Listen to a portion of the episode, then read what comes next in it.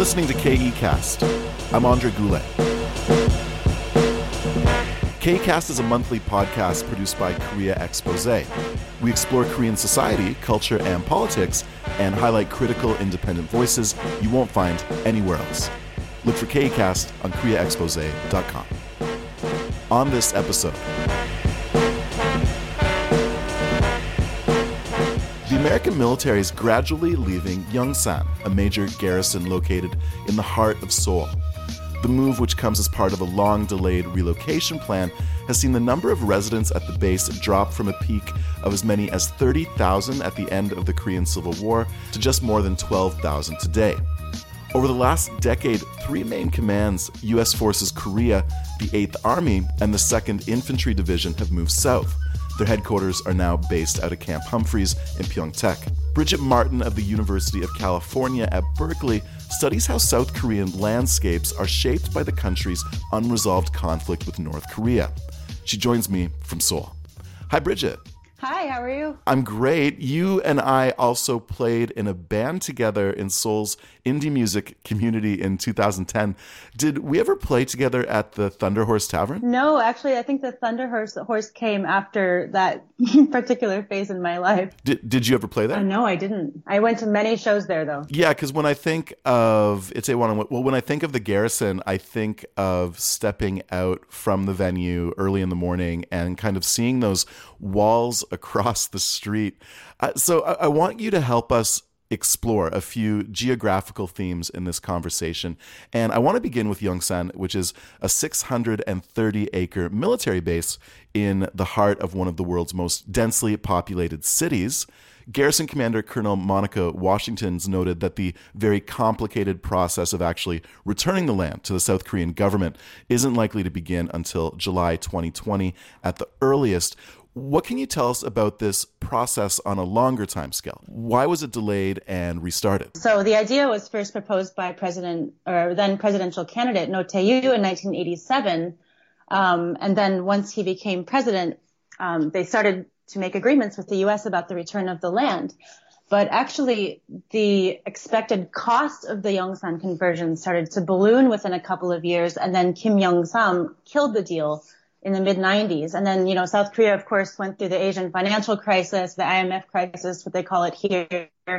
Um, and the, the, idea really wasn't really revived until the end of Kim Dae-jung's administration in the early 2000s. So the process that we see happening now is more directly the result of this early 2000 um, movement by Kim Dae-jung and Roh Moo-hyun. But it's been an incredibly complicated process because, as I'm sure you're aware, there are in the early 2000s, there were more than 100 U.S. installations in South Korea. And so by the time that this, by the time this whole conversion conversation made it into the 21st century, um, there were other movements happening around the country um, and discussions about closing some smaller bases near the DMZ, consolidating consolidating forces somewhere south of Seoul, um, which is, you know, what would become a Pyeongtaek base expansion. So this is a whole, this is actually a countrywide um, geographical transformation. But what most people know about and really see is, of course, the Yongsan garrison in the middle of Seoul. But like you said, yeah, the land should be returned to South Korea maybe in the next two years or so. But even once the land is returned, there's a whole other set of processes in play. And that's kind of what I'm I've been researching the last few years. A major milestone will come late in 2019 when the Brian Allgood Community Hospital closes and a new hospital at Camp Humphreys opens. This is going to trigger the closure of the commissary, the post exchange, the gas station, and more. Yongsan was a Japanese colonial base until the end of World War II, and it includes things like fast food restaurants, schools, a bowling alley, and they're all located behind these high concrete walls lined with barbed wire. It's largely empty now. But how does the Yongsan garrison compare to Camp Humphreys in Pyeongtaek in terms of its urban relationship to the outside community? This is really interesting. I've actually been undertaking a series of interviews uh, with Seoul residents in the last few weeks and how they perceive the Yongsan garrison, past, present, and future. And we've had a lot of different know, I've been talking with people of different ages and they have very different understandings of that space. But one of the things I've learned, which I hadn't really thought very much about before, is that you know, when the Yongsan garrison was first uh, occupied by the U.S., well, after after the military government, once it came back during the war, it was very much on the outs, outskirts of Seoul, and it was really in the I would say 60s or 70s that the U.S. started to put in more durable infrastructures. So these things like I don't know bowling alleys, libraries, churches. You know, it was basically a Quonset hut army for a long time.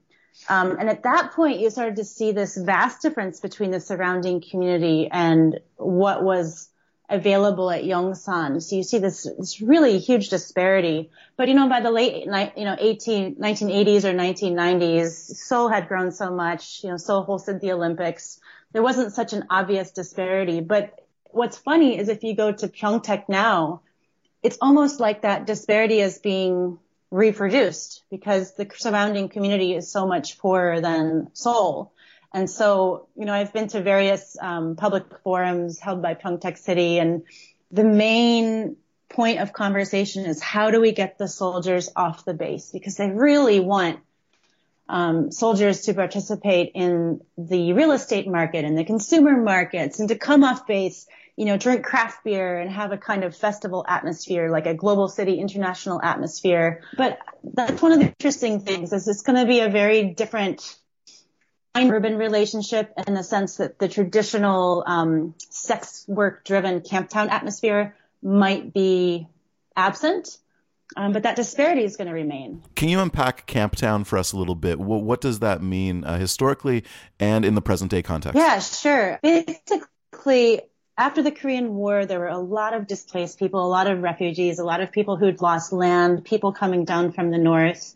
Um, and, you know, by the 1960s and 70s and even into the 1980s, uh, one of the, you know, very good source of income comparatively, you know, compared to the rest of the economy for some people would have been engaging in sexual services for for GIs. So it's not just around Yongsan Garrison. You have old bases up in, you know, Paju, Dongducheon, Uijeongbu, and where there's a military base, you're going to have some form of what they call in Korean Kijichon, which just means literally camp town, um, which is just basically a local economy fueled by the sex industry. And those, there are still camp towns that exist in Korea today probably in the late or mid late 1990s, um, you would stop seeing so many South Korean women working in camp towns, and you would start to see more Eastern European, Russian, and especially Filipina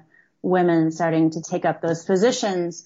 And since then, the U.S. has definitely taken a different policy towards sex work. It's technically forbidden for soldiers to engage in sex work where it was encouraged, practically seen as the kind of literal lubrication of the alliance um, for a decade or two in the middle. And Katharine Moon wrote a wonderful book about this called Sex Among Allies. But today it is, you know, it's it's um, it is not permitted. However, if you actually visit these spaces, you will see that people find a way, and that bar owners find a way to get young women to engage in sexual relationships with GIs in a way that circumvents the anti-prostitution laws. So that's the history of the camp town. And I would also say that in terms of their urban role, in a place like Pyeongtaek, I mean, this is, it's like a specter that haunts the new military base city. Everything that the city is trying to do is to get away from the Kijichon or the camp town image. And so they really want to stamp out the sex work industry and to turn it into some kind of, you know, global festival atmosphere. Whether or not that's possible, I'm not the one to say. So the 2020 closure process, it's supposed to take six or seven months. This is back to talking about Yongsan again. Do the city government of Seoul and the national government of South Korea, do they share the same vision for what's going to happen to this land afterwards? That is a very good question. That's actually a somewhat opaque topic um, for most people, but my sense is that they do not share the same vision. Um, and I've only really talked at length with people who work in the city government, um, and then uh, you know some on the U.S. military side as well, and some community members. I haven't talked much at the central government level, but my sense is um, that given the way that this land relationship is structured, anyway, um, the central government is in charge of planning and developing the space. They want to plan and develop it as a, an ecological park. Um, but from the city government's perspective, just in terms of vision for what what could be, be in the space, um, you know, even today I was talking with a city government employee about, you know, what what it would mean to preserve some of the U.S. buildings or some of the former um, Japanese buildings that were on that site because the Japanese had occupied that same site since uh, 1904. Whereas the central government, my sense is that they basically see it as a blank slate and an opportunity to undertake a big development project. Um, so that's one level. One level is, is vision, and the other level is is um, land relationships and who is responsible for what, who gets what money. And there's a whole other extremely complicated set of relationships around around that. The contrast between this kind of superimposing military base and the, the city that surrounds it, it's become a lot more stark, uh, as Seoul has, according to Stars and Stripes, grown from an impoverished, war torn city to an Asian economic powerhouse. The Itaewon neighborhood outside the base has changed a lot in recent years. And I mentioned the Thunderhorse Tavern at the beginning of this conversation. And then I'm thinking about some of the language that we would just pick up when living uh, in Seoul, uh, people talking about going to Hooker Hill, um, people kind of going to certain clubs or restaurants that uh, cater, you know, to a lot of military people. So, uh, what's changed? How is it changing? Uh, and tell us more about the neighborhood. Yeah, I mean, I've been coming here since 2007, and Itaewon has changed a lot, as well as the surrounding neighborhoods of of of uh, Gyeongnidan and Haebangchon. I was looking at um city planning document from 2005 recently, and the city was really worried about what was going to happen to the neighborhood once the Yongsan garrison was relocated. And so their basic vision at that time at least was to capitalize on gay culture, on black culture, on Muslim culture, and the, the diversity of the space and to make it the heart of global Seoul. And I'm not sure how different city administrations carried that plan forward or didn't. But what is definitely evident if you visit Itaewon now, um, compared to back in 2000, you know, or the early 2000s or mid 2000s, it is much busier. It's been highly redeveloped, gentrified. Um, it's been made what they call in Korea a, hot a hot place um, and capitalizing especially on that kind of vision of, of urban cosmopolitanism. And I would say that the turning point was probably around 2012. And around that time as well, you started to see, you know, Hooker Hill. Everyone knows Hooker Hill, uh, who spends time in Itaewon. That's that's closed. The buildings are still there. I think the city would want to redevelop it, but that's closed. Um, but there is a booming gay scene.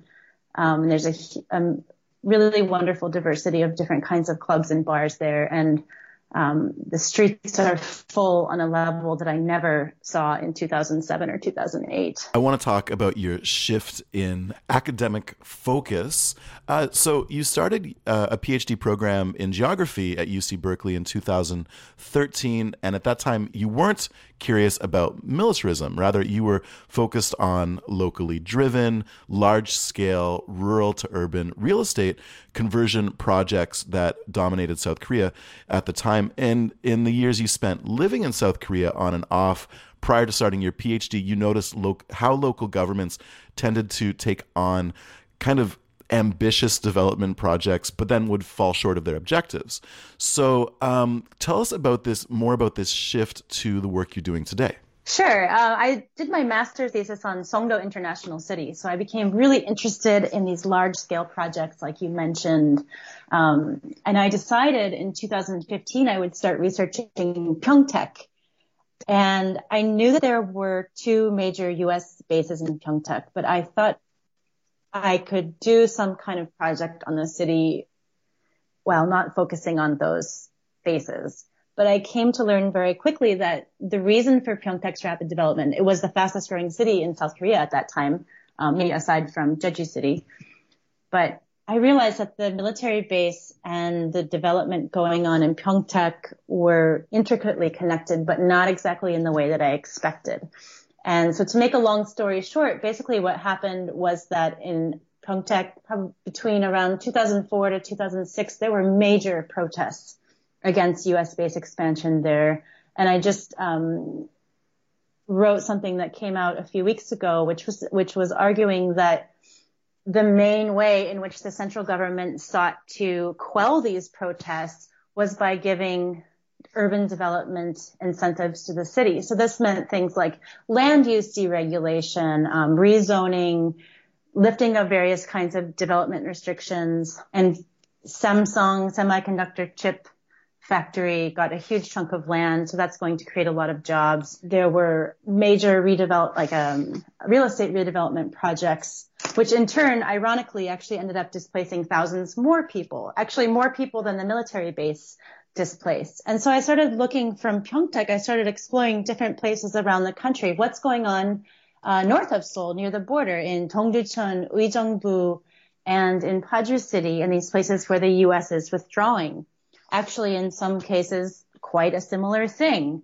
Um, whether the U.S. is expanding or withdrawing, the city government has its own urban growth agenda.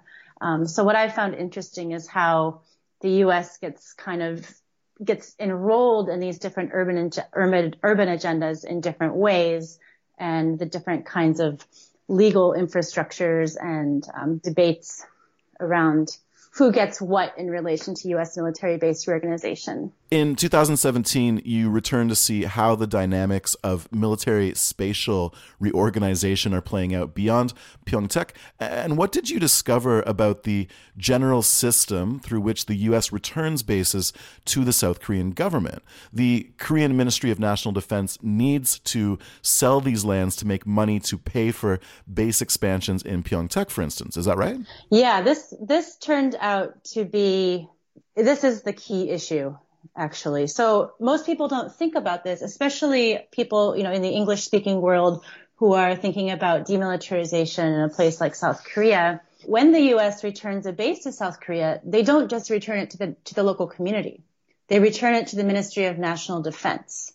And so as I mentioned earlier in this conversation, the Yongsan garrison conversion, even since the 1990s, was going to be a very expensive project. And the Ministry of National Defense needed to find a way to pay for it.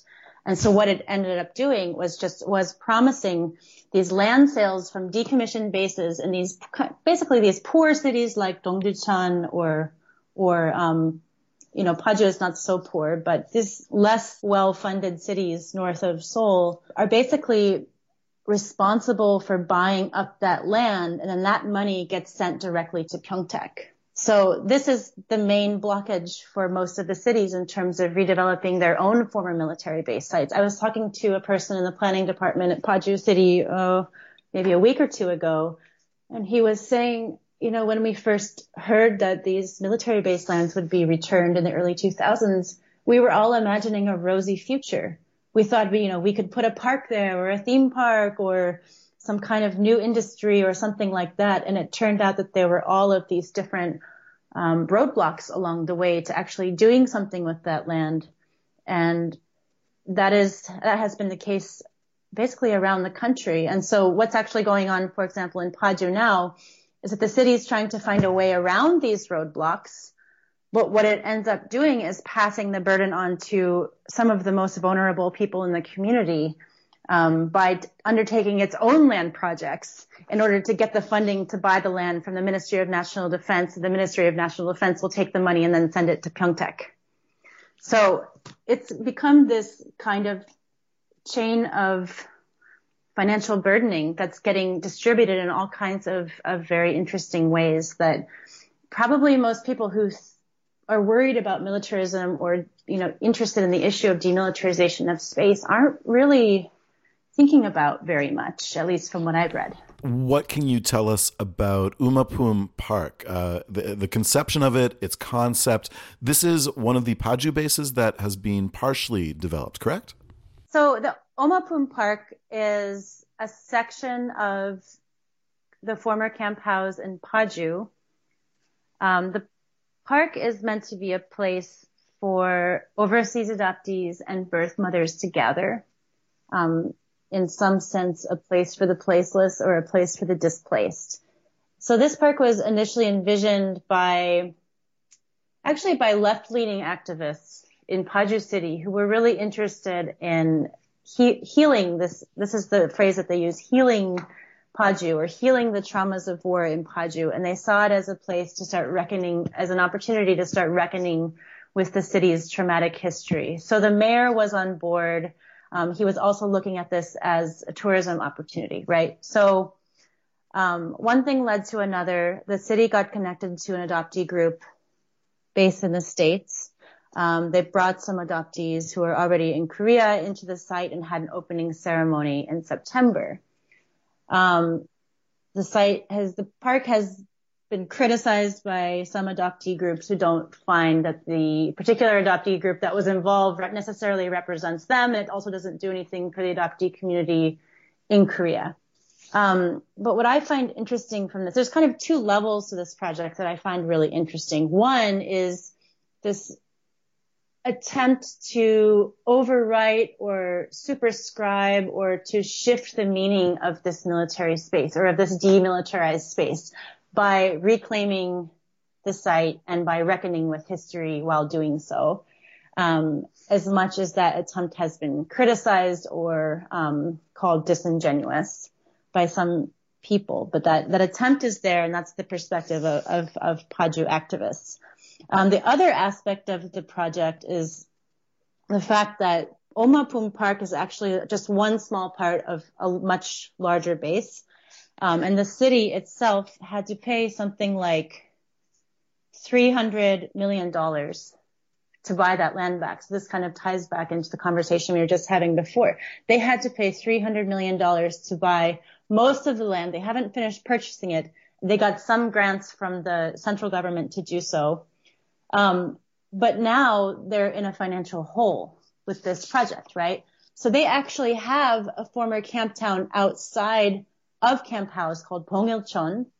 Um, but ironically, through this special law that has meant to induce development around military base in recognition of the fact that these communities have been so economically marginalized, the city finds itself in a hole. So now it's using this law to try to displace these hundreds of people who live in this extremely poor village in order to make a new real estate development um, in order to get the money to pay for the park development. So you can see how this can kind of create a loop or a cycle of dispossession where, I mean, if you talk to some activists, they might say the U.S. passed the buck onto South Korea. South Korea's central government passes it on to the city and then they pass it down um, to the people whose land rights cannot be secured. And that's what I find really interesting. And that this special law, it's um, actually covers more than 90% of land in Paju because there's so much military, U.S. military and former U.S. military land in, in the city. And that's the same thing for Dongducheon, Uijeongbu, and other places. It does not apply to Seoul. But what you find now is that a lot of people are actually at risk of displacement um, and I think that's one of the, the really crucial things to think about when, when we talk about demilitarization as well. So, what is so interesting when kind of uh, exploring this with you is just to be reminded that Yongsan emptying out necessarily means that other places will be filled in. And so, yeah, the Yongsan closure and the deployment of the Terminal High Altitude Area Defense or THAAD uh, missile defense system, um, these things aren't contradictory. In fact, they kind of go together.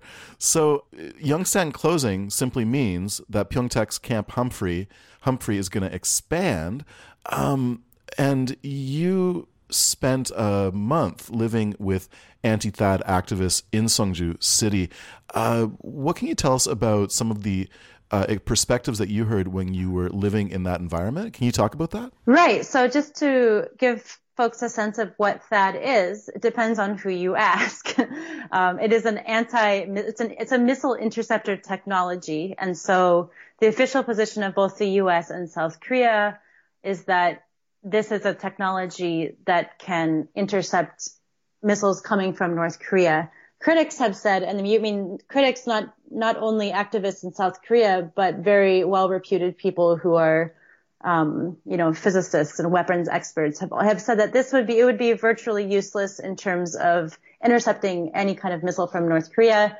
And maybe the real reason that the U.S. is deploying this technology in South Korea is actually to get a better look at Chinese and Russian airspace because it's not only um, a battery that is comprised of a, a number of, of um, missile launchers. They're anti-missile missiles, but it actually has um, this extremely powerful radar system. So this is what people are actually most worried about. So the people who live near that site, and there are two or three um, small cities and many and several villages near in Songju. Songju is quite a big area. They were initially concerned about vi- environmental and health hazards. But what I found surprising when I went there, um, when I stayed there last July and I continued to visit on and off in the ensuing months was how radicalized some of the local people had been. And these are, you know, these are villagers who are 80 years old or 70, 80, even 90 years old who are talking about Lockheed Martin and the corrupt Park Geun-hye regime. And so if I had to let people know one thing about what is um, in the mind of anti-THAAD protesters, I think that they fundamentally see the THAAD deal between the U.S. and South Korea, which was from 2016 with Park Geun-hye, as a corrupt anti-democratic deal. And that they had high hopes for Moon Jae-in to reverse that deal. He had been critis- he had been critical of it during his presidential campaign and maybe he was under pressure from the U.S. Maybe there are things going on that we don't know about. For but for one reason or another, he decided to finish the deployment of the THAAD system last September. And so we have to think about the deployment in the context of Park Geun-hye's impeachment and the candlelight revolution and um, Moon Jae-in becoming the president of South Korea and this criticism of him that he's not actually undoing this corruption or looking into it at all. In fact, he's perpetuated it. So that's actually the main critique of the THAAD system. It's as much about Democrat or um, domestic politics as it is about a concern for international security. Bridget Martin studies how South Korean landscapes are shaped by the country's unresolved conflict with North Korea. She studies at the University of California at Berkeley. Bridget, thanks for speaking with KECast. Thank you.